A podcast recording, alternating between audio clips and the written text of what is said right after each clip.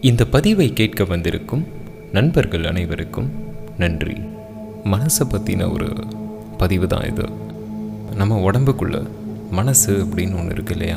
மூணு விதமான மனசு இருக்குது conscious mind subconscious mind super conscious mind தமிழில் மேல் மனம் நடுமணம் ஆழ்மனம் அப்படின்னு சொல்லுவாங்க. ஸோ இந்த நடுமனம் அப்படிங்கிறது என்ன? சப்கான்ஷியஸை பொறுத்த வரைக்கும் சின்ன வயசுலேருந்து இந்த நிமிஷம் வரைக்கும் உங்கள் லைஃப்பில் நடந்த எமோஷ்னல் சுச்சுவேஷன்ஸ் எல்லாமே ஞாபகம் இருக்கும். உதாரணத்துக்கு இப்போ ஒரு கேள்வி கேட்குறேன். செப்டம்பர் 15th அன்னைக்கு மதியானம் என்ன சாப்பிட்டீங்க? ஞாபகம் இருக்கா யாருக்காச்சும்? ஞாபகம் இருக்காது. இதுவே ஒரு ஃபோட்டோவை காமிச்சு இவன் யார் அப்படின்னு கேட்டால் இவனா செவன்த்து படிக்கும்போது இந்த மந்த் அவன் கூட சண்டை போட்டேன் பெரிய சண்டையே ஆச்சு. அவனுக்கும் எனக்கும் ஆகாது அப்படின்னு சொல்லுவீங்க. ரெண்டு மாதத்துக்கு முன்னாடி என்ன சாப்பிட்டீங்கன்னு கேட்டது ஞாபகம் இல்லை. இந்த பர்சன் கூட எந்த மந்த்து எந்த வருஷம் சண்டை போட்டேன் அப்படிங்கிற வரைக்கும் உங்களுக்கு ஞாபகம் இருக்குது ஸோ இந்த மாதிரி நீங்கள் ரொம்ப சந்தோஷப்பட்டது ரொம்ப அழுதது ரொம்ப வருத்தப்பட்டது நிறைய எமோஷ்னல் ஆன விஷயங்கள் எல்லாமே உங்களோட சப்கான்ஷியஸில் பதிஞ்சிருக்கும். இதை இன்னும் டீப்பராக நான் உங்களுக்கு புரிய வைக்கிறதுக்கு ஒரு சின்ன எக்ஸ்பிரிமெண்ட் மூலயமா அடுத்த ரெண்டு நிமிஷத்தில் உங்களுக்கு புரிய வைக்கிறேன். இதுக்கு உங்களோட ஃபுல் ப்ரெசன்ஸ் தேவை. இந்த பதிவை கேட்டுட்டு இருக்கும்போது ஏதாவது வேலை செஞ்சுட்டு இருந்தீங்கன்னா அந்த வேலையை செஞ்சு முடிச்சுட்டு இந்த பதிவை வந்து கேளுங்க. ஏன்னா அப்போ தான் உங்களுக்கு ஒரு புரிதல் கிடைக்கும். ஸோ மனசை பற்றி கற்றுக்கிறதுக்கு இது ஒரு ஆரம்ப கட்டமாக இருக்கும்னு நம்புகிறேன் இந்த எக்ஸ்பிரிமெண்ட்டை பண்ணுறதுக்கு மூணு கண்டிஷன் ஃபஸ்ட்டு கம்ஃபர்டபுளான பிளேஸில் உட்காந்துக்கோங்க. ரெண்டாவது உங்களோட கண்களை மூடிக்கோங்க. மூணாவது நான் சொல்கிறது அப்படியே இமேஜின் பண்ணிக்கிட்டே வாங்க. உங்கள் கண்ணை மூடிட்டீங்களா? கம்ஃபர்டபுளாக உட்காந்துக்கோங்க. இப்போ உங்களோட ரூம் டெம்பரேச்சர் எப்படி இருக்குது கோல்டாக இருக்கா? வார்மாக இருக்கா? உங்களோட முதுகு தண்டு நேராக இருக்கா? நீங்கள் இந்த லாக்டவுனில் இல்லைன்னா லாக்டவுனுக்கு முன்னாடி ரீசெண்டாக அட்டன் பண்ண வெட்டிங் என்ன? அது யாரோட வெட்டிங் ஞாபகம் இருக்கா? அவங்க கல்யாணம் பண்ணிக்கிட்டதில் அவங்களுக்கு சந்தோஷமா? அந்த கல்யாணத்துக்கு போகிறப்போ யாரையாச்சும் கூட கூட்டிகிட்டு போனீங்களா? இன்னும் டீட்டெயிலாக அதை பற்றி யோசிங்க. அந்த கப்பிள்ஸ் போட்டிருந்த ட்ரெஸ் உங்களுக்கு பிடிச்சிருந்ததா? நீங்கள் அன்றைக்கி என்ன கலர் ட்ரெஸ் போட்டிருந்தீங்க? அந்த கல்யாணத்தில் போட்டிருந்த சாப்பாடு உங்களுக்கு பிடிச்சிருந்ததா? காரமாக இருந்ததா? இல்லை நார்மலாக இருந்ததா? நான்வெஜ் சாப்பிட்டீங்களா? வெஜிடேரியன் சாப்பிட்டீங்களா? டிஜே போட்டிருந்தாங்களா? நீங்கள் அதுக்கு டான்ஸ் பண்ணீங்களா? இப்போ நீங்கள் ரீசெண்டாக அட்டன் பண்ண டெத்தை பற்றி யோசிங்க. உங்களுக்கு நெருக்கமானவங்க உங்களுக்கு ரொம்பவே பிடிச்சமானவங்க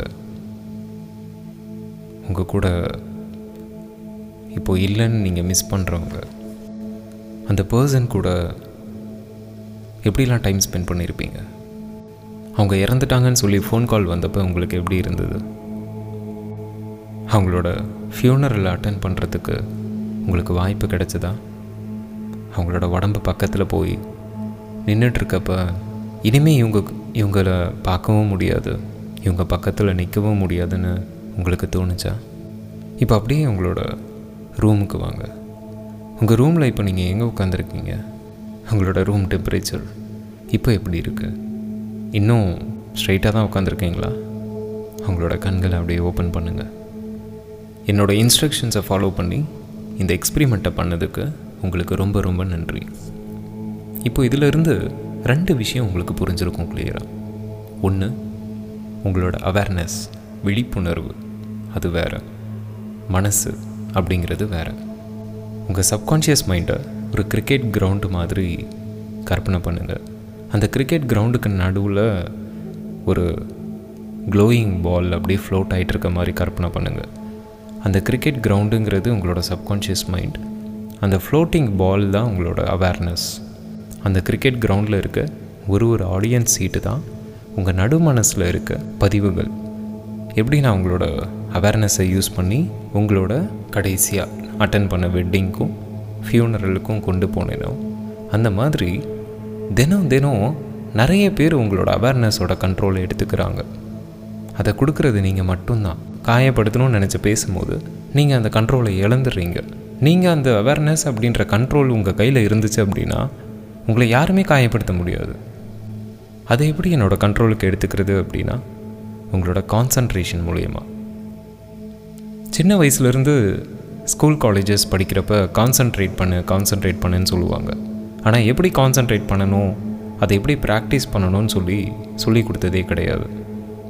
கான்சன்ட்ரேஷன்னா என்ன அப்படின்னா doing one thing at a time எந்த ஒரு மல்டி டாஸ்க்கும் பண்ணாமல் ஒரு நேரத்துக்கு ஒரு விஷயத்தை தான் பண்ணணும். இதை நீங்கள் எப்படி ப்ராக்டிஸ் பண்ணலாம் அப்படின்னா உங்களோட டெய்லி லைஃப்பில் எந்த விஷயத்தை நீங்கள் ரிப்பீட்டடாக பண்ணுறீங்களோ அந்த விஷயத்த எல்லாமே நோட் பண்ணிக்கோங்க. இப்போது எக்ஸாம்பிளுக்கு டெய்லியும் உங்கள் பேரண்ட்ஸ் கிட்டே பேசுவீங்க.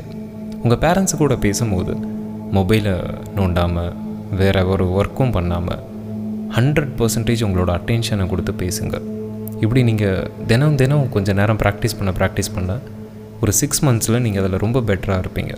நம்மளால் ஏன் கான்சன்ட்ரேஷன் பண்ண முடியல அப்படின்னா நம்ம எல்லாருமே டிஸ்ட்ராக்ஷனில் தான் ரொம்ப ப்ராக்டிஸ் பண்ணியிருக்கோம்.